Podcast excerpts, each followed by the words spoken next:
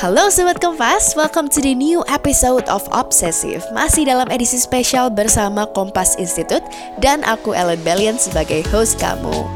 Episode kali ini merupakan episode penutup Obsessive di season yang ketiga. Jangan sedih dulu, karena kami akan kembali di season berikutnya dengan topik yang pasti lebih menarik untuk kamu tungguin Episode kali ini bersama dengan Mbak Vera Siska yang merupakan Head of Digital dari H Digital Hakuhodo Network Indonesia. Kompas akan ngobrol soal turning insights into digital marketing strategy.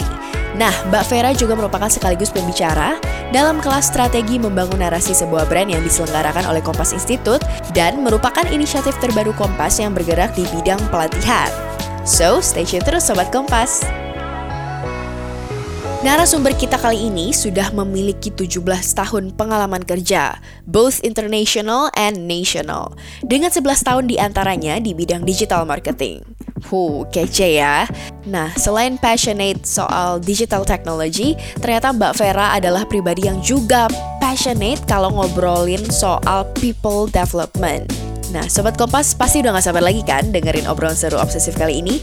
Langsung aja yuk kita simak wawancara Mas Didit Putra Erlangga selaku Social Media Manager Harian Kompas dengan Mbak Vera Siska berikut ini. Stay tune terus! Halo Sobat Kompas, kita ketemu bersama saya Didit Putra. Saat ini di depan saya ada Mbak Vera Siska. Beliau adalah Head of Digital Hakuhodo Network.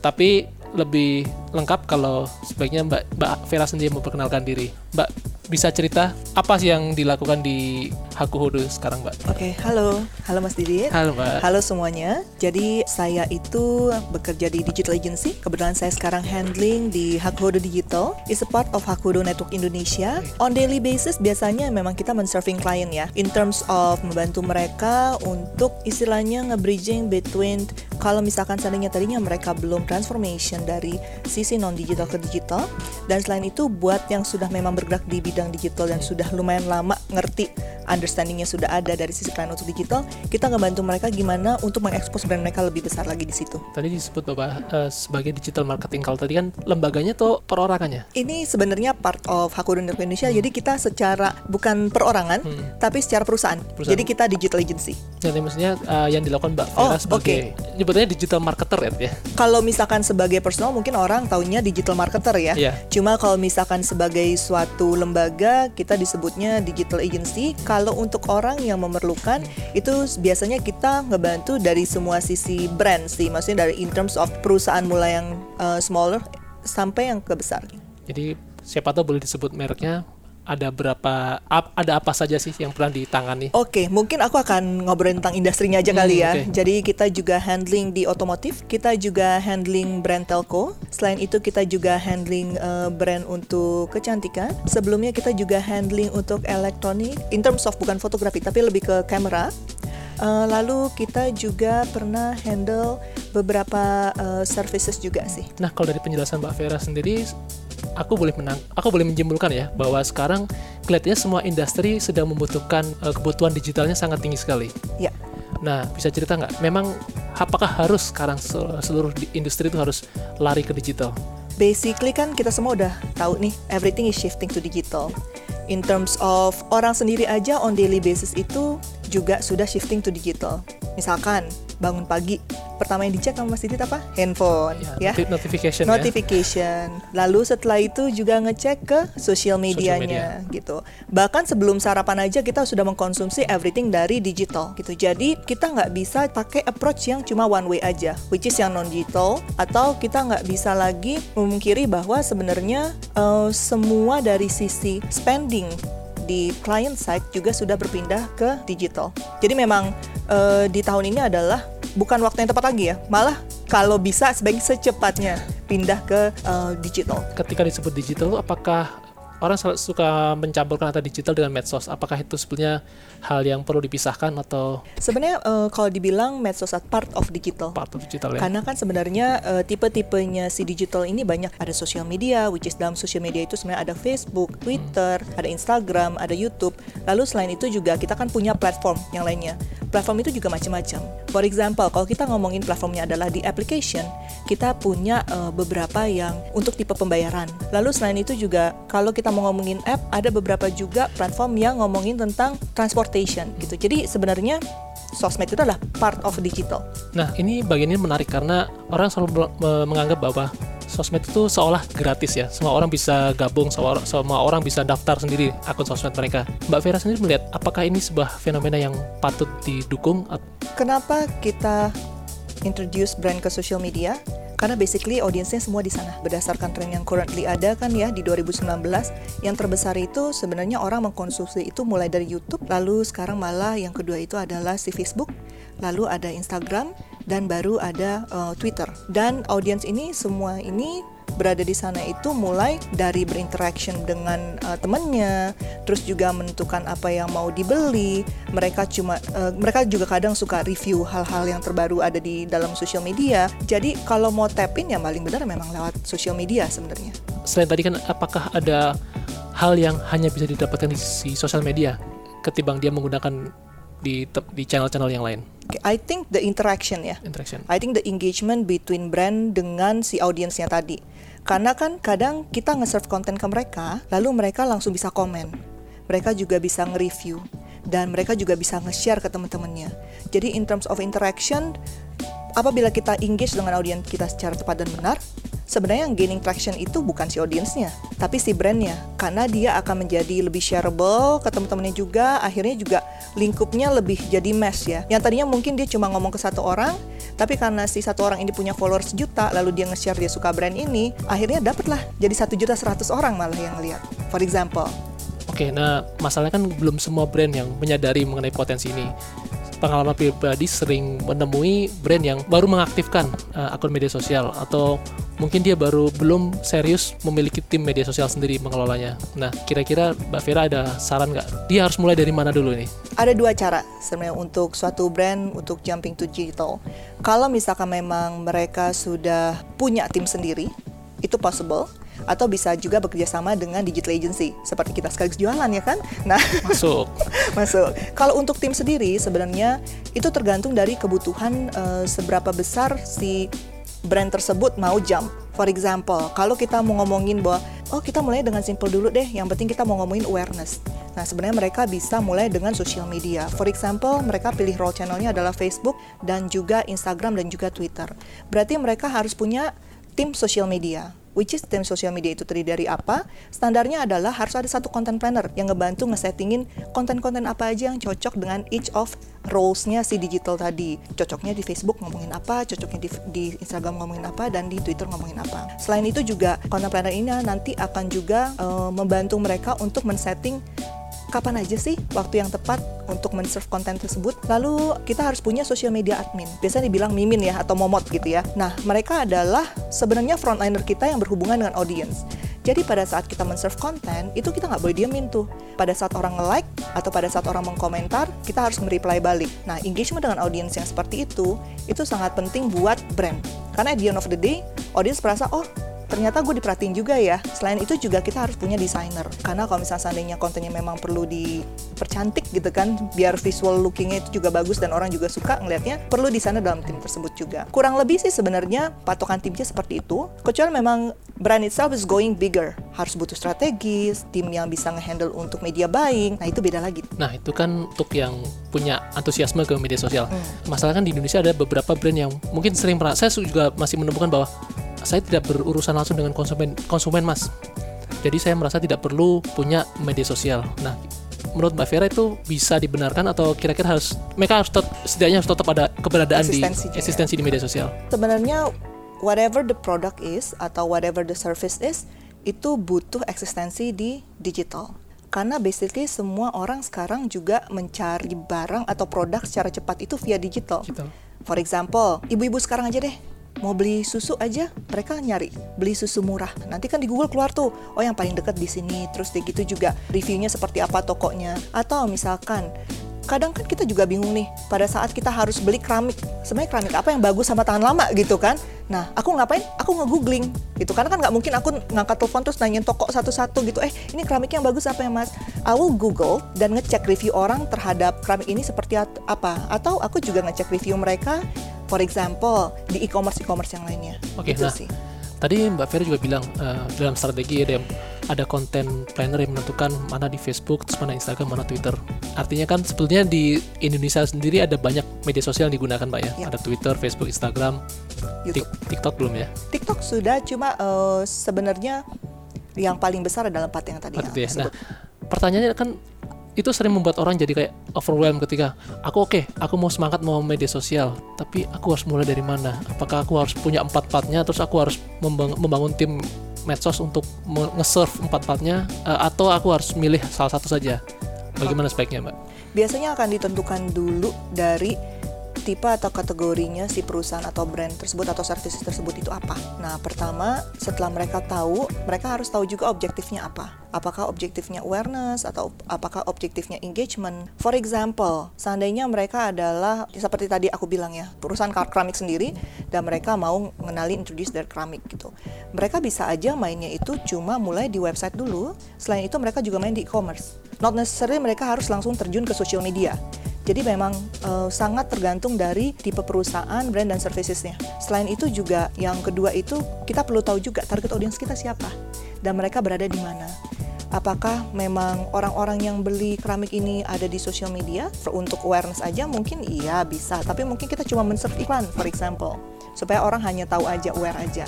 Tapi nggak necessary kita me, apa pasang atau punya sosial media sendiri karena seberapa banyak orang sih yang akan ngikuti sosial medianya keramik Perusahaan gitu kan, keramik ya? perusahaan keramik gitu kan. Nah itu juga bisa dilihat dari situ.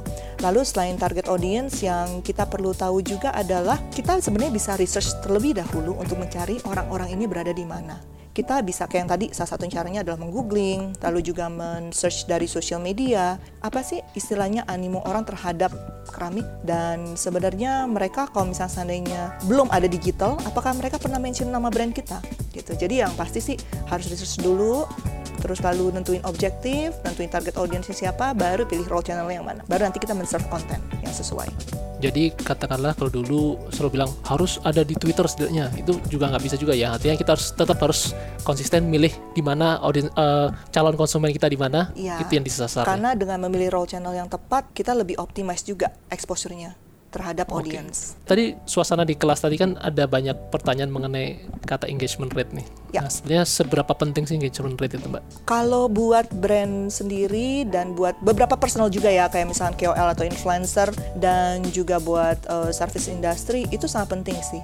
Karena at the end of the day kita pingin audience engage atau tahu bahwa kita ada. Eh sama deh. Misalkan nih kita ketemu tiap hari gitu orang ke orang terus kita senyum- senyum-senyuman aja cuma nggak pernah ngobrol. Beda dengan engagementnya kalau misalnya pada suatu hari uh, mungkin ditanya eh apa kabar gitu kan. Nah sama juga dengan di social media. Kalau kita cuma nge-serve, orang akan tahu, tapi kita tidak pernah punya engagement yang baik dengan mereka, itu poinnya less ya gitu dibandingin uh, kita engage. Dan yang paling penting juga adalah dari engagement sebenarnya lebih ke gimana kita tahu konten mana yang paling disukain oleh audiens kita. For example, banyak sekarang brand atau services atau produk itu yang di luar sana mereka sangat subjektif. Pada saat mereka bikin oh video misalkan ratusan juta miliaran juta gitu ya, bagus banget. Terus mereka serve di social media, terus mereka bikin yang very simple kayak cuma Instagram story yang cuma 6 second dan dulunya juga serve di social media gitu. Message-nya mungkin kurang lebih sama, tapi eh, bentuk kontennya berbeda, itu bisa jadi engagementnya beda. Kita akan bisa tahu konten mana yang lebih jalan, dan itu penting eh, untuk si engagement rate tersebut tadi, gitu sih. Dan artinya memang secara umum tidak ada resep yang berlaku semuanya, Mbak ya. Secara umum tidak karena depends lagi kalau kita mau ngomongin masa activation for example. Activation yes, kita butuh engagement rate yang tinggi karena pada saat kita memilih influencer dengan engagement rate yang tinggi, kemungkinan orang yang akan ikut activation lebih lam- eh, lebih banyak gitu ya. Tapi kalau misalnya kita ngomongin masalah awareness, kita akan pilih influencer yang mungkin engagementnya tidak begitu tinggi, tapi dia massive audience-nya, followersnya banyak gitu. Jadi it's very depends sih. Jadi each formula itu tergantung dari objektifnya si brand. Dan artinya memang ketika berbicara mengenai engagement rate, kita harus tahu dulu ini mau diapakan dulu. Apa Ya. kita emang untuk activation atau awareness ya? Ya. Oke.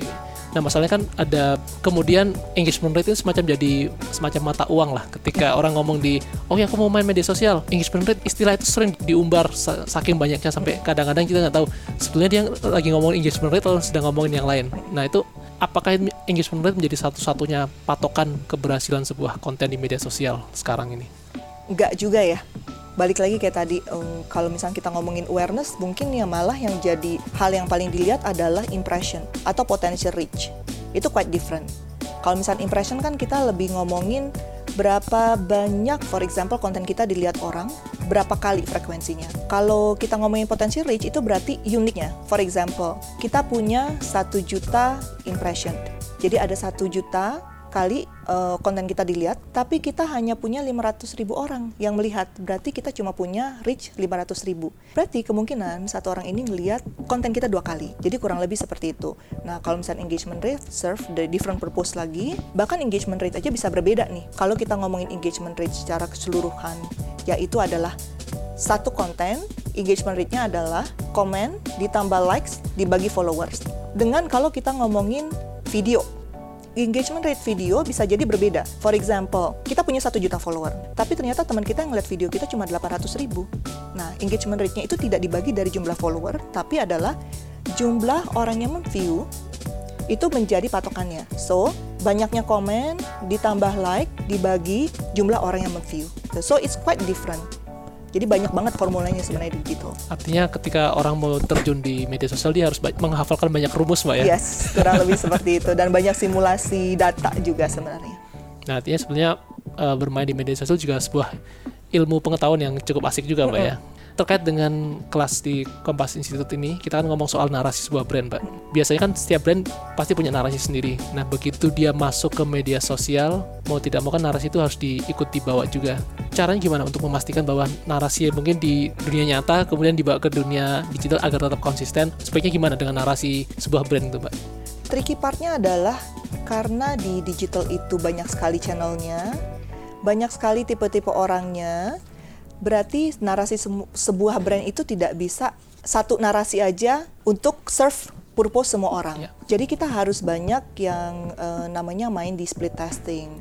Kita selalu mentes apakah narasi ini cocok dengan orang A, apakah narasi ini cocok dengan orang B, what type of content yang cocok dengan mereka. Itu harus beda-beda. Em, balik lagi pada saat kita ngomongin narasi brand di digital, for example, kita bikin TVC.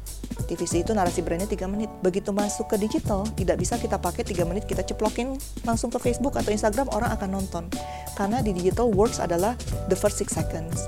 Jadi gimana caranya kita ngulik yang dari 3 menit itu ngambil intisarinya jadi 6 detik bikin orang bisa lihat konten kita. Banyak sekali tweak yang harus dilakukan di eh, narasi brand pada em, digital channel roles ya. ada banyak yang kemudian membayangkan bahwa ya oke narasi itu oke kita terjemahkan dalam bentuk hashtag atau hashtag campaign saja. Nah itu menurut Mbak Vera sendiri apakah sudah cukup atau Hashtag is always good karena hashtag akhirnya bisa ngerelate kita dengan suatu brand. Tapi juga selain hashtag masih banyak hal lain yang mesti dilihat juga sih. Mulai dari misalkan apakah activation kita itu juga di-push dari ad? Apakah activation itu, itu termaksud juga dibantu dari sisi influencer? Kenapa? Soalnya the way now algorithm works di Facebook dan Instagram itu nggak semuanya bisa organik. Mungkin ya satu dua ya tiba-tiba viral dengan sendirinya gitu booming gitu. Tapi untuk mengulang formula booming itu most likely tidak akan happen pada brand eh, dengan cara yang sama. Not only based on hashtag, tapi juga hal-hal apa saja yang dilakukan yang di luar hashtag tersebut yang bisa nge-push lebih bigger hashtagnya terhadap eh, audience gitu. sebenarnya salah satu topik pembicaraan yang cukup ramai dalam beberapa waktu terakhir adalah penggunaan eh, mungkin influencer untuk membantu brand untuk mendongkrak narasi. Nah sebetulnya ada batasan-batasan tertentu apa sih yang perlu diketahui oleh brand agar mereka saat sebelum mereka memanfaatkan jasa influencer. Oke, Eh, balik lagi seperti yang tadi saya bilang, objektifnya apa? Apakah awareness? Apakah engagement? If my objek- objektif adalah awareness, aku akan pilih orang, mungkin satu keol aja, tapi yang followersnya 3 juta. Cuma pada saat kita ngecek engagement rate-nya mungkin cuma satu persen gitu. Karena biasanya semakin banyak followersnya semakin dikit yang mengkomen atau mengengage atau melike. Kalaupun iya dia kebanyakan juga yang mengengage atau melek adalah malah orang-orang yang numpang tenar gitu, Itu saja ya? misalkan sekaligus juga jualan gitu, jualan peninggi badan lah, Ya. jual obat kurus lah, semuanya ditaruh di komennya mereka. Yang kedua, eh, kalau kita ngomongin dari sisi eng- engagement untuk eh, apa engage ya, itu berarti aku harus milih KOL atau influencer yang memang besar engagement rate-nya. Jadi engagement rate besar itu in terms of KOL dan influencer minimum itu harus 3% ke atas.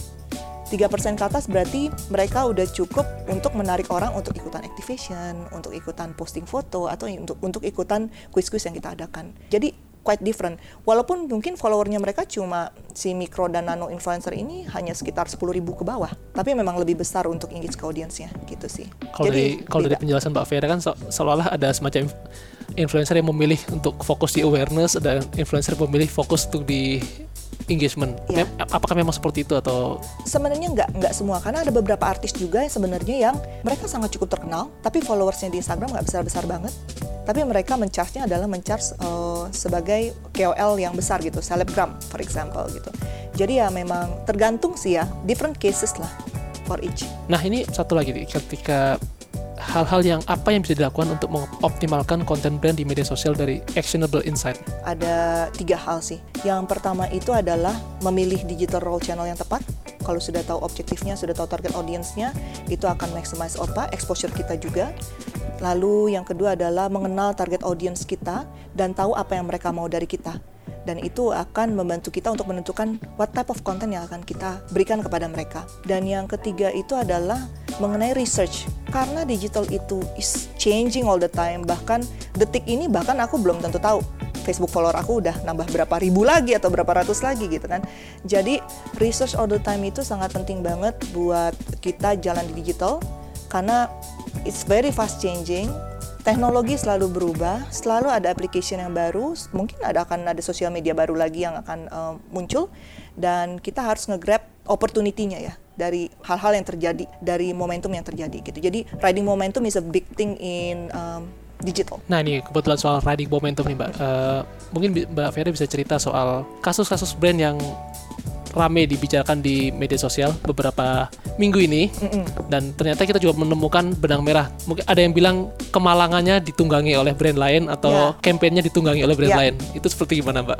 I think as long as uh, menunggangi dalam tidak dalam bentuk negatif, it's fine gitu karena at the end of the day kan kalau misalkan kita memang mau engage dengan bigger audience berarti kita harus melihat hashtag-hashtag yang lagi trending gitu kan dan beberapa brand memang cukup menurut aku cerdik ya untuk memanfaatkan memanfaatkan momentum itu.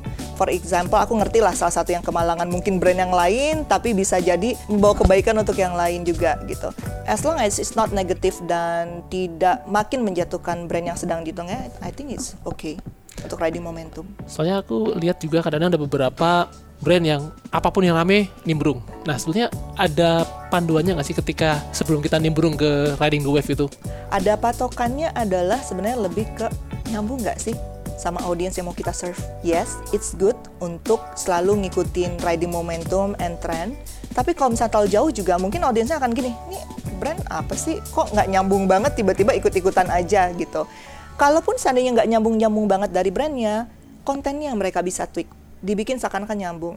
For example, tadi saya juga sempat eh, cerita ke teman-teman juga, sekarang bahkan sebuah institusional seperti perbankan aja udah bikin konten mereka menjadi lucu. Karena konten yang lucu ini 2018 dan 2019 adalah konten yang paling besar diminati uh, oleh audiens gitu. Nah, itu it's okay asal ngebungkusnya memang manis ya dan cakep.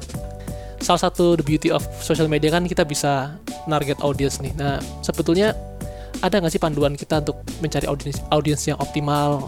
Bagaimana kita memanfaatkan audiens informasi itu untuk dapat insight lebih dalam atau syukur-syukur bisa dapat call to action untuk ke mana itu? Kalau kita udah tahu audiensnya kita, yang tadi ya, eh, sebenarnya banyak banget tools-tools di luar sana yang bisa ngebantu kita untuk mencari tipe audiensnya mereka itu seperti apa. As simple as ada salah satu platform juga di mana namanya platform influencer.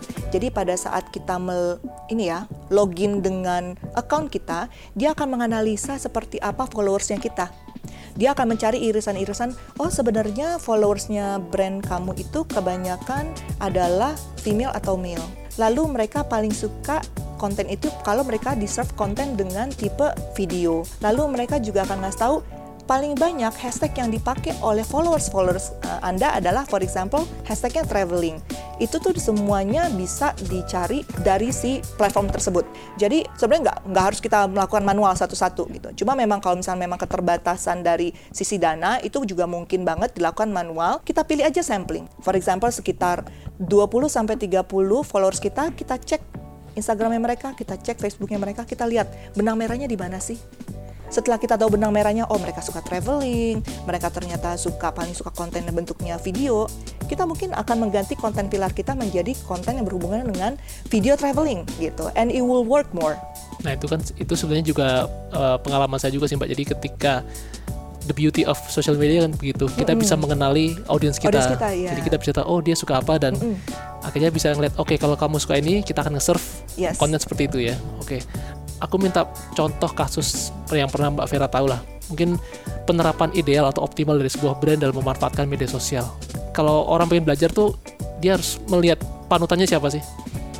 Kalau untuk belajar melihat panutannya siapa karena balik lagi kayak tadi aku bilang banyak sekali yang changing in digital in terms of second ya kayaknya harus rajin-rajin baca aja. Cuma kalau misalkan case tadi yang paling kita sering lihat adalah kita harus ngikutin based on data, mana yang works. Yes, kita mungkin bisa punya content plan selama seminggu, content plan selama sebulan. Tapi ternyata setelah kita analisa dalam waktu 1-2 hari atau bahkan seminggu, konten tersebut tidak works, kita bisa ganti. Jadi salah satu salah satu klien saya, klien telco, Waktu itu mereka bikin inisiatif mengenai pengurangan sampah plastik, lalu mereka pakai hashtag khusus which is hashtag by plastik ini. Nah, setelah kita lihat ternyata konten yang work itu malah bukan konten yang berisi tentang kita cinta lingkungan, ngepromo tentang kita mau mau ikut apa sih mengurangi pengurahan sampah, tapi yang work adalah ternyata yang berhubungan dengan tips and trick. How to reduce waste itu dengan memakai sebagai daur ulang. Dan yang kedua, yang work ternyata adalah pada saat kita naruh konten-konten yang memang ada gambar sampahnya malah dibandingin konten-konten yang kayak nanti Indonesia akan bisa lebih indah loh kalau tanpa sampah gitu. Jadi setelah kita tahu um, bahwa konten yang mana yang work, kita akhirnya men-serve konten yang mirip dan akhirnya memang engagement rate-nya jadi naik. Nah itu jadi artinya uh, salah data satu is important. ya salah satu tips yang diberikan oleh Mbak Vera mengenai mengelola data dari aktivitas kita di medsos ya. Ada tips lain nggak Mbak selain itu Mbak? Sering-seringlah research mengenai kompetitor ngapain. Karena at the end of the day, gak cuma riding moment yang important, tapi juga kompetitor sedang apa dan gimana mereka cara menghandle sosial medianya mereka. Dan kalau misalkan things happen di sosial media mereka apakah mereka bisa mitigate the problem or not? Dan selain kita tahu our own channel dan the competitors channel kita harus juga tahu pembicaraan digital universe secara keseluruhan. Jadi uh, sebenarnya ada dua hal ya. Yang pertama own channelnya kita terus digital universe. Kenapa? Karena banyak nih orang-orang di luar sana yang ngomongin kita tapi tanpa mention kita. Dan itu sebenarnya ada platform tersendiri sendiri lagi tools tersendiri yang bisa kita pakai untuk lihat digital conversation. Tanpa mention kita, tanpa pakai hashtag yang kita. Kita bisa cari based on keyword. Jadi juga jangan cuma ibaratnya nggak mau jumawa oh gue udah bagus nih engagement gue gue udah bagus follower gue udah nambahnya banyak growth gue bagus gitu. Tapi kita lihat juga di luar sana jangan-jangan ada snowball effect yang lagi jalan yang kita nggak tahu. karena tidak dimention jadi ngerasa baik-baik saja. Yes itu dia. Oke oke uh, oke sobat kompas demikian wawancara saya di Putar Erlangga dengan Mbak Vera Siska yang seru abis well thanks for listening to our interview. Coming up as usual. Ellen akan bacain tentang kesimpulan pembicaraan tadi. Pastikan untuk stay tune terus sobat kompas. I'm Bidit signing out. Wow, seru banget ya Sobat Kompas pembicaraan Mas Didit dengan Mbak Vera Siska tadi. Nah, untuk melengkapi episode kali ini, seperti biasa, aku akan membagikan beberapa poin penting yang dapat kita pelajari hari ini. Yang pertama nih, eksistensi sebuah brand di dunia digital adalah hal yang mutlak di era sekarang. Sesuaikanlah strategi campaign sebuah brand dengan objektifnya. Apakah awareness ataupun engagement? Because both requires different kind of strategies. Kalau awareness, bisa aja nih brand pakai influencer dengan follower jutaan. Tapi kalau engagement malah kebalikannya. Followers nggak seberapa nih, tapi aktif banget relasi antara influencernya dengan followersnya. Either comments ataupun likes. Yang kedua, agar konten di medsos lebih optimal, maka riset mengenai platform dan juga target audience jelas nggak boleh dilewatkan. Different platforms requires different audience. Selain itu, risetlah soal kompetitor kamu. Cara mereka handle social media itu seperti apa sih? And who knows, one day it might be useful for your brand. Yang ketiga, cari momentum dan transform menjadi konten yang memang sesuai karakteristik platformnya dengan purpose dari brand kita sendiri nih Sobat Kompas. Mencari tahu pembicaraan di digital universe memang penting banget. Akan tetapi nggak berarti tren percakapan tersebut layak diadopsi menjadi bagian dari strategi digital marketing sebuah brand. Dan yang terakhir nih Sobat Kompas, saat brand kamu sudah serius mau terjun ke digital universe, pertimbangkan untuk membentuk dedicated team. Nah, tim awal ini bisa dimulai dari merekrut content planner yang akan mengatur konten-konten apa sih sebenarnya yang layak diberikan ke audiens, Kemudian juga ada administrator yang akan memoderate komentar dan juga DMs. Dan yang kalah penting nih Sobat Kompas adalah peran dari graphic designer untuk membuat konten kalian itu menjadi lebih menarik secara visual. Okay, that's it for now. Berakhirlah episode obsesif kita kali ini. Aku pengen ngingetin Sobat Kompas semuanya untuk terus dengerin episode menarik dari Obsesif lainnya via Spotify dan juga Apple Podcast. Selain itu, buat kamu yang gak mau ketinggalan berita terbaru dari Harian Kompas, langsung aja unduh aplikasi Kompas ID di smartphone kamu atau juga bisa diakses langsung secara berlangganan melalui website kompas.id. So, it's a wrap for the third season of Obsesif. Ditunggu episode menarik lainnya di season berikutnya. So, see ya in the next episode. Bye-bye! Bye.